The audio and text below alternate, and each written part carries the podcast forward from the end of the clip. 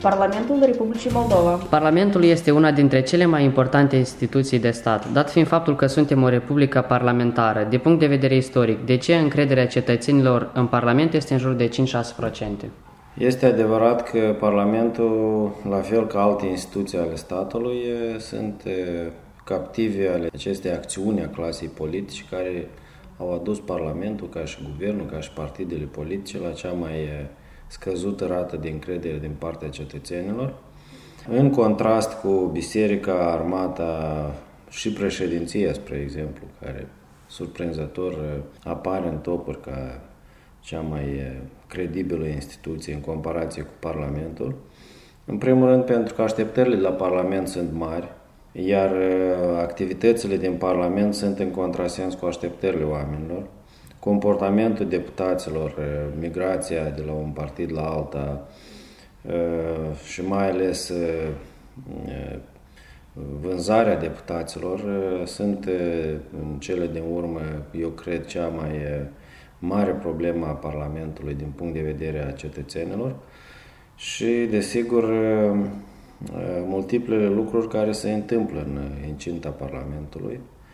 Faptul că de foarte multe ori activitățile din Parlament nu corespund așteptărilor, nu corespund discursurile, limbajul, atitudinea și multe alte chestiuni, nivelul de pregătire a deputaților, legile care sunt adoptate. Deci este un cumul de probleme care generează o astfel de scădere a interesului și a credibilității, dar, cum spuneam, principala responsabilitate aparține partidelor politice, deputaților în primul rând, și oamenilor politici care de-a lungul timpului au făcut eh, din Parlament o instituție atât de neiubită de cetățeni. Este oare moștenirea sovietică în conștiința oamenilor o problemă, dat fiind faptul că în perioada sovietică a existat un singur partid, iar după ce Republica Moldova a devenit independentă, au apărut zeci de partide. S-au săturat oamenii de varietatea de partide? Nu cred că este. Este o problemă legată de Uniunea Sovietică, în primul rând continuitatea ideii de parlamentarism, care eu o consider absolut anormal. Dacă ar fi să judecăm pe un prismă istorică, tradiția noastră de parlamentarism ar trebui să lege de cele ale sfatului țării. Pentru că sfatul țării a fost primul parlament ales al Republicii Moldova, al Republicii Democratice Moldovenești, al Basarabiei. Tradiția de sovietică se reflectă în primul rând în uh, faptul că legislaturile o anumită perioadă au urmat uh, chiar primul soviet suprem al uh, Republicii Soviet Socialiste Moldova a devenit primul parlament al Republicii Moldova și asta este un paradox. Dorința de a face mai multe partide este o chestiune firească în context democratic. Noi nu chiar nici nu suntem campioni, măcar din acest punct de vedere. Sunt uh, țări și republici mai mici care au par, de partide și mai multe, pentru că este firesc într-un context democratic să existe mai multe partide, așa cum au existat și în sfatul țării, spre exemplu, au existat mai multe partide, și blocul moldovenesc, și fracțiunea țărănistă, și blocul socialist. După Marea Unire, în general, am avut o varietate de partide politice în Basarabia și în România Mare. Prin urmare, problema nu este în varietatea și în multitudinea partidelor, ci în eficiența lor, în felul cum se poziționează. Și din acest punct de vedere chiar avem mari probleme, pentru că cea mai gravă problemă a partidelor politice este lipsa lor de construcție ideologică, programatică, care să reflecte Uh, un anumit clivaj în societate, după care se creează partidele politice. Cele mai ideologic construite partide în Republica Moldova sunt partidele unioniste, pentru că au viziunea de reîntregire și idealul și partidele de stânga mm, care se extrag din tradiția sovietică, socialistă, comunistă, care s-au chemat în fel diferit, agrariană, socialistă sau comunistă. Această mică încredere a populației în Parlament poate fi din cauza numeroaselor alianțe de guvernare incapabile să soluționeze problemele cetățenilor? Și asta este un, un argument pentru cetățeni de a avea o mică încredere în, în Parlament. Dar să înțelegem un lucru, atunci când gândim Parlamentul, trebuie să avem în vedere că el este o ramură legislativă a puterii Mai există ramura juridică, mai există ramura executivă, deci justiția și sistemul uh, judecătoresc este o componentă importantă care afectează credibilitatea cetățenilor în sistemul politic. Pentru că de obicei politicienii și partidele politice, mai ales cele aflate la guvernare, controlează uh, ramura de justiție, o aservesc și ea devine docilă.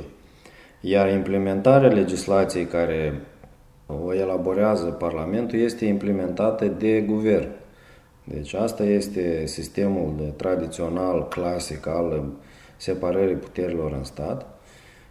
Este adevărat că de cele mai multe ori, și asta este rezultatul, să spunem, tipologiei noastre de republică parlamentară, victoria în alegerile parlamentare îți permite să construiești guvernul. Prin urmare, guvernul este o emanație a majorităților din Parlament și, într-o oarecare măsură, este responsabil cu implementarea cadrului legislativ elaborat de Parlament. De unde s-a luat această obișnuință ca deputații, unii chiar plătiți să migreze în alte partide? De unde începe această istorie a migrării deputaților? Migrarea deputaților este un fenomen relativ târziu în uh, politica moldovenească. Mm, aș spune că este după 2009 dacă ar fi, de fapt, să ne aducem aminte, cred că în 2005 au fost primele migrări și schimbări. Este vorba de blocul Alianța Moldova noastră, atunci când acest bloc masiv format din Urecheanu, Deacov, Serebrean și mulți alții au început să au rupt blocul, s-au mutat unul de la altul din vari considerente, și după asta, deja propriu zis, uh, a devenit un fenomen tipic. Ne aducem aminte că în 2009, după 7 aprilie, a fost o situație în care un singur vot n-a ajuns și acel singur vot a dus la alegerile anticipate în Republica Moldova.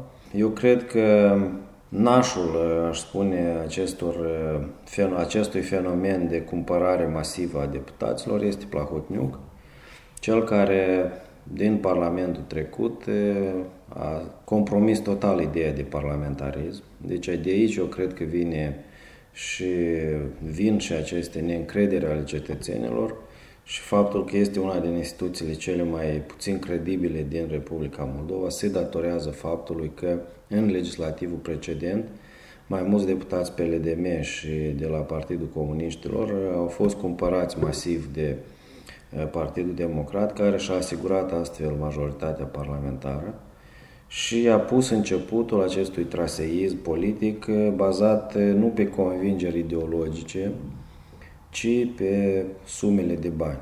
Pentru că și actualmente migrațiile deputaților de la PD la Pro-Moldova la Șor sunt legate în exclusivitate, deci de bani, și de motivația de a realiza planul pus în aplicare de Plahotniuc și de cei care îl reprezintă actualmente în Parlament, ca Andu Cibotaj și ceilalți. Interdependența dintre Parlamentul Republicii Moldova și conflictul de la Nistru.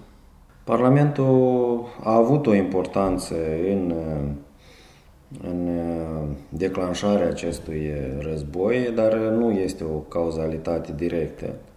Cauzele acestui conflict rezidă în politica imperială a Uniunii Sovietice și după aceea Federației Ruse.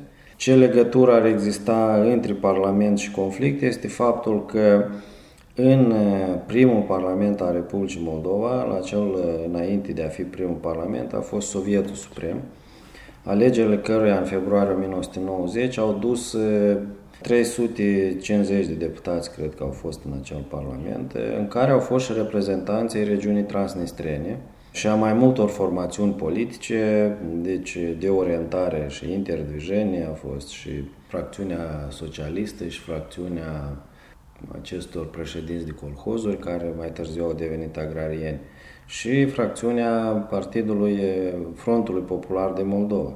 Ei bine, tocmai datorită presiunii străzii în cadrul Parlamentului de atunci, aceste grupări din regiunea transnistreană au încercat să impună un anumit punct de vedere care le-a eșuat și în această conflictologie de elite, aș spune, pentru că este de fapt vorba despre inversarea repertoriului elitelor cultural și lingvistic și politic. Puterea a trecut de la uh, acei reprezentanți ai centrului, rusofoni, uh, vorbitori de limbă rusă și cei care pledau pentru menținerea Uniunii Sovietice, a trecut spre acest segment unionist, statalist, care la acel moment aveau interese comune. Și prin urmare, acest conflict al elitelor, care s-a desfășurat în Parlamentul, primul Parlament al Republicii Moldova, probabil a jucat un anumit rol în izolarea acestei componente, care s-a retras ulterior peste Nistru. Un rol important, desigur, a jucat și strada, pentru că ei și-au fost în mai multe circunstanțe și amenințați și intimidați ca să renunțe la aceste înclinații de refacere a Uniunii Sovietice.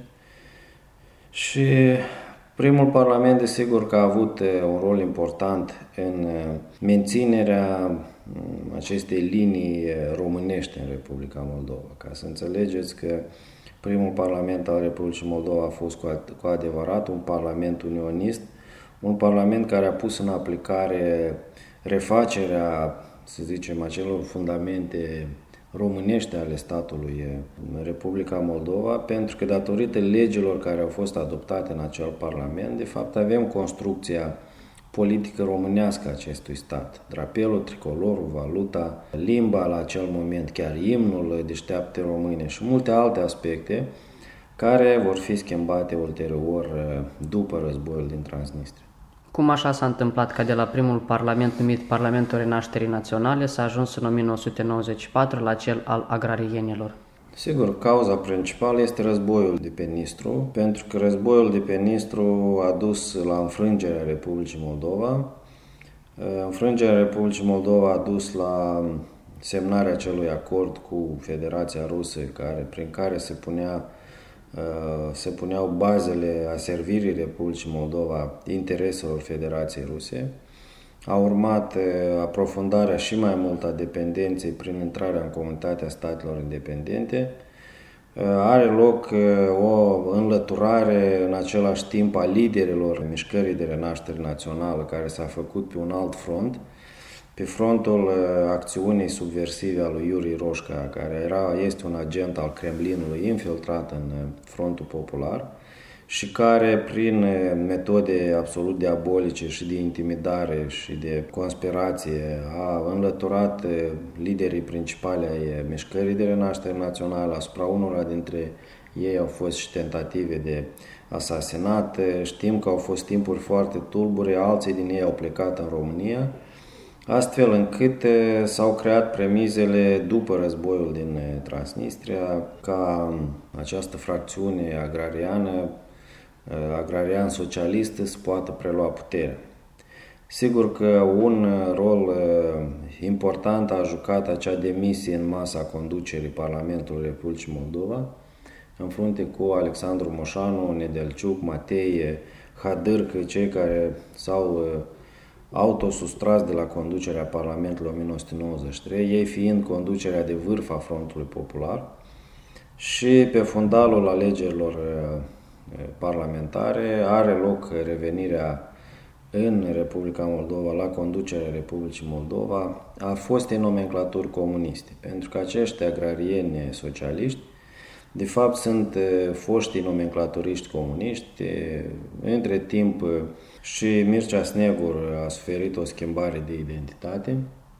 Mircea Snegur, din apologet al românismului și susținător al unirii, a devenit un susținător al moldovenismului de tip sovietic, deja ancorat pe ideologia moldovenismului statalist.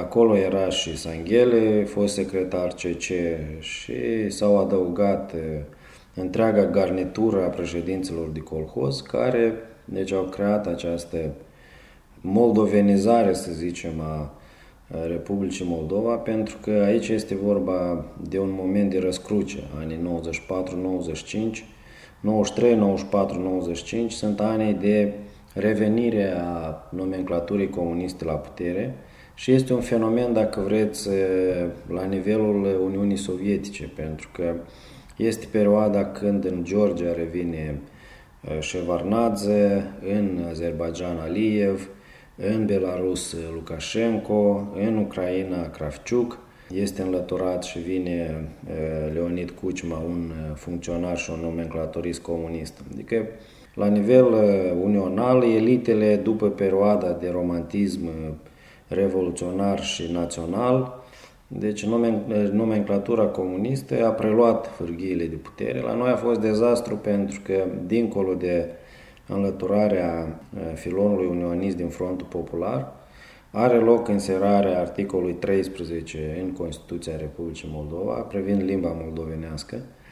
Are loc nașterea autonomiei găgăuzii care s-a făcut prin adoptarea noii Constituții și prevederea referitoare la autonomia respectivă care a fragmentat și mai mult statul Republica Moldova și chiar încercările de a rescrie istoria, de a impune istoria Moldovei în 95, care au fost contracarate, desigur, de acțiunile de mobilizare a Partidului Creștin-Democrat la acel moment și care până la urmă au dus la sedentarizarea a două curente, așa spune, unul politic moldovenist și unul intelectual românesc.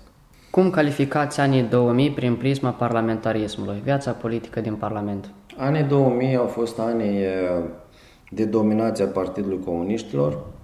Partidul Comuniștilor, PCRM-ul condus de Vladimir Voronin, au preluat majoritatea în 2001 și au repetat-o în 2005.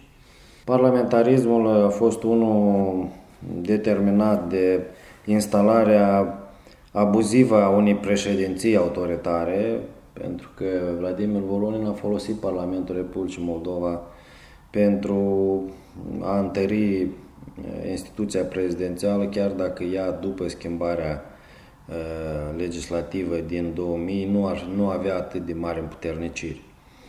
Eh, a fost un stat autoritar, un stat dominat de o figură de stil sovietic, un miliționer sovietic care a fost președinte de țară și care a guvernat țara după aceste criterii.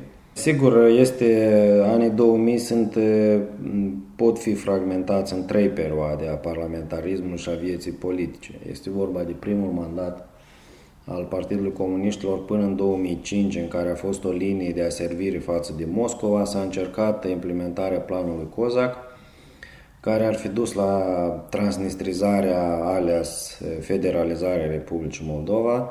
Această tentativă a fost contracarată, așa cum știm, și Voronin, neavând altă alternativă, se îmbrățișează vectorul pro-european, au loc schimbări masive. În 2005 Voronin a câștigat tocmai pe această detentă antirusească, dar a rămas neschimbat în viziunile sale, în primul rând față de România, pentru că a fost și este un românofob prin definiție.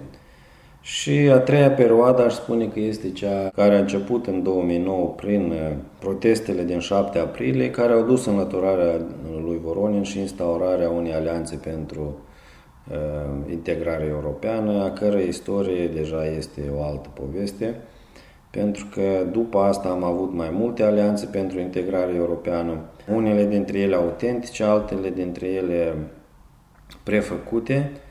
Parlamentarismul a fost un loc al dezbaterilor între Plahotniuc și Filat, între aceste două clanuri oligarhice, așa, care în cele de urmă au dus cu victoria lui Plahotniuc și Parlamentul a devenit și în perioada lui Plahotniuc, chiar dacă nu avea o funcție asemănătoare cu cea a lui Voronin, a devenit o figură de paiață care îl destituia pe Dodon de câte ori avea nevoie și era un loc în care acest regim oligarhic și-a concentrat puterea datorită unei majorități pe care a cumpărat-o, așa cum spuneam mai înainte. Care a fost rolul Parlamentului în evenimentul din 7 aprilie 2009? Parlamentul a avut un rol important în contextul post-7 aprilie, pentru că până la 7 aprilie a avut un rol de decor al intereselor lui Vladimir Voronin.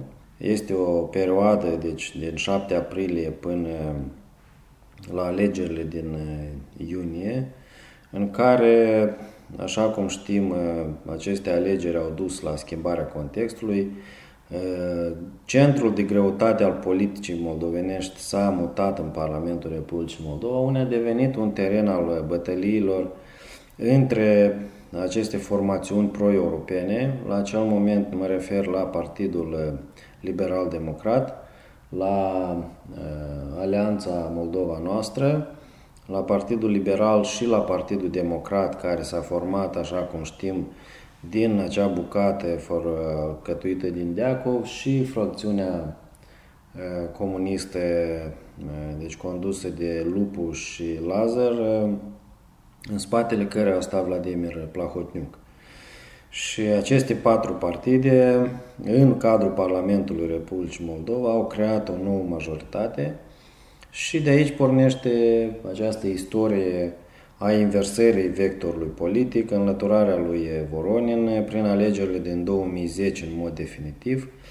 Alegerile din 2010 deja au creat o nouă alianță pentru integrare europeană pentru că Urechean și Moldova noastră au dispărut, iar principalele partide pro-europene au fost Partidul Liberal, Partidul Liberal Democrat și Partidul Democrat. Partidul Liberal a avut un rol important în menținerea acestei idei de afinitate cu România, dar în același timp Parlamentul a fost locul unde Vladimir Voronin și Vladimir Plahotniuc și Vlad Filat și-au disputat această supremație politică cu victorii periodice, pentru că în cele de urmă, așa cum spuneam, Filat să fie înlăturat și Plahotniuc să preia întreaga putere, care a exercitat-o practic nelimitat din 2016 până în 2019. Rolul Parlamentului Republicii Moldova în semnarea acordului de asociere cu Uniunea Europeană. Rolul Parlamentului este unul decisiv pentru că, datorită, cum spuneam, creierii alianțelor pentru integrarea europeană, mai exact este vorba de perioada de glorie, aș spune, a Alianței pentru integrare europeană, doi cred, care era alcătuită din PLDM, PDM și PL. Astea au permis Republicii Moldova implementarea unor șiri de măsuri care să permite Republicii Moldova o accelerare a procesului de semnare a acordului de asociere. Parlamentul a fost extrem de important pentru că tot cadrul legislativ legat de armonizarea cu legislația europeană și încadrarea în cerințele pe care Uniunea Europeană le avea față de Republica Moldova au trecut prin Parlamentul Republicii Moldova a existat o voință politică din partea partidelor politice la acel moment, care mm, au înțeles contextul timpului și mai degrabă au fost presate și de dorința de a obține finanțare. Era și un context mai aparte legat de faptul că Uniunea Europeană era într-o ofensivă geopolitică, vecinătatea apropiată a Uniunii Europene era într-o profundă schimbare, intrase în acțiune plenară parteneriatul estic pe care Uh, europenii îl promovau în cazul celor șase foste republici sovietice și este, desigur, uh, o perioadă care, în care Republica Moldova a obținut foarte multe finanțări, a obținut și note de laudă, a fost și istorie de succes, dar în realitate în spatele acestor, acestor construcții au stat interesele personale ale celor doi lideri oligarhici, Vlad Plahotniuc și Vlad Filat. Parlamentul Republicii Moldova în contextul furtului miliardului. Aici nu cred că este vorba de implicarea în vreun fel a Parlamentului, decât într-o formă pasivă, pentru că eu cred că, practic, Parlamentul intrase într-o fază de inerție legată de acțiunea celor doi lideri care activau pe mai multe paliere, inclusiv a faptului că centrul de greutate politică s-a mutat în guvernul Republicii Moldova. Eu cred că probabil cea mai mare problemă legată de furtul miliardului a fost tocmai convergența intereselor lui Plahotniuc și lui Filat de a proceda la această schemă cu ușor ca om care a pus-o în execuție și cu complicitatea altor instrumente, altor instituții, cum ar fi Banca Națională, președinția. Din câte știm, la acea întâlnire din noiembrie în care 2014 a fost și Igor Corman în calitate de speaker a Parlamentului, dar spuneam, totalitatea responsabilității pentru furtul miliardului se află în această schemă oligarhică și mafiote care a existat la acel moment între Filat, Șor, Plahotniuc. Deci ei sunt acești autorii acestei scheme. În mod direct responsabil este Filat și Șor. Plahotniuc a fost în această schemă un om care și-a avut partea lui, dar este cel care a monitorizat și care în cele din urmă a folosit această schemă pentru a-i distruge pe ambii, și pe Șor și pe Filat, în cele din urmă. Și a lăsat amprenta moldovenismul sovietic asupra Parlamentului Republicii Moldova? Sigur, pentru că apariția agrarienilor a fost legată de ancorarea în moldovenismul de tip sovietic. Dacă vă uitați la mijlocul anilor 90, construcția politică a Parlamentului, a instituțiilor de putere s-a bazat pe moldovenismul de tip sovietic, pe toată argumentația că moldovenii și românii sunt două popoare diferite, vorbesc două limbi diferite, fapt care s-a regăsit și în articolul 13, că statul Republica Moldova are o tradiție medievală mult diferită de cea românească și toate aceste lucruri din trei raționamente pe care trebuie să le cunoască cetățenii Republicii Moldova. Unu, pentru că așa au fost interesele Federației Ruse. Deci Federația Rusă întotdeauna a urmărit cu atenție ca moldovenismul și separarea între moldoveni și români să fie o doctrină de nivel statal, așa a fost și în Republica Soviet-Socialistă Moldovenească. Pentru că moldovenismul a fost o ideologie oficială de stat care bătea în această separare între români și moldoveni. În al doilea rând, pentru că a fost un interes al elitelor respective locale de sorginte sovietică de a-și avea propriul stat, de a avea propriile beneficii și interesele de a avea putere, funcții, ministere, parlament. Deci este ca, la, ca și la copii, o jucărie pe care acești lideri politici nu vroiau să o lase din mâinile lor și să o dea altora să joace așa. Și în al treilea rând, desigur, un rol important a jucat și faptul că după 50 de ani de comunism exista o anumită aderență față de moldovenism. Noi nu putem spune că este o invenție uh, exclusiv sovietică care a încurcat mințile. La cetățenii Republicii Moldova, și la mulți dintre ei există încrederea în această originalitate moldovenească, așa care este diferită de cea românească, o găsim și actualmente, cu ea luptăm, pentru că moldovenii trebuie să înțeleagă că majoritatea con sângenilor lor și conaționalilor, chiar moldoveni, locuiesc în România și sunt de două ori mai numeroși decât moldovenii din stânga Nistrului, iar centrul de greutate al statalității moldovenești nu este între Nistru și Prut, dar este între Carpați și Prut, pentru că acolo este Suceava, Iași, Baia, Putna, unde e mormântat Ștefan cel Mare, iar cetățile lui Ștefan cel Mare și Moldova Mare se află și în Ucraina, și în România, și în Republica Moldova. Cum calificați disputa limbii române prin prisma parlamentarismului? Dat fiind faptul că mulți deputați spun că vorbesc limba română, însă și în Constituție vedem altceva. Bătălia lingvistică este o reflexie și a sedentarizării moldovenismului de tip sovietic. Argumentația principală este desigur legată de articolul 13 care a cauzat la funcționari, deputați, miniștri Uh, un stereotip în a numi limba română limbă de stat. Pentru a evita complicațiile, vorbesc de faptul că posedă limba de stat, vorbesc limba de stat, scriu în limba de stat. Deci asta este paradoxul uh, situației într-o țară absolut uh, anormală din, din acest punct de vedere, în care Academia de Științe spune un lucru, iar Parlamentul și Constituția spun alte lucruri.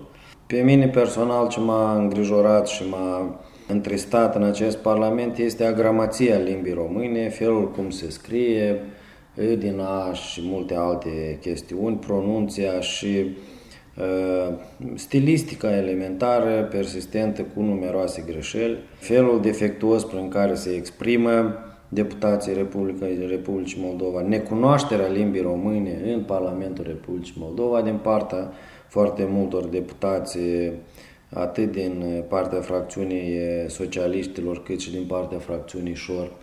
Deci astea sunt carențele unui, unui stat pentru care repertoriul lingvistic și cultural este în disonanță între cel care îl are Academia de Științe, instituțiile de cercetare, universitățile și propriu zis Parlamentul. Pentru că din cele mai vechi timpuri iar Parlamentul României Interbelice, prin excelență, este un model de retorică și de stilistică și de corectitudine a limbii române.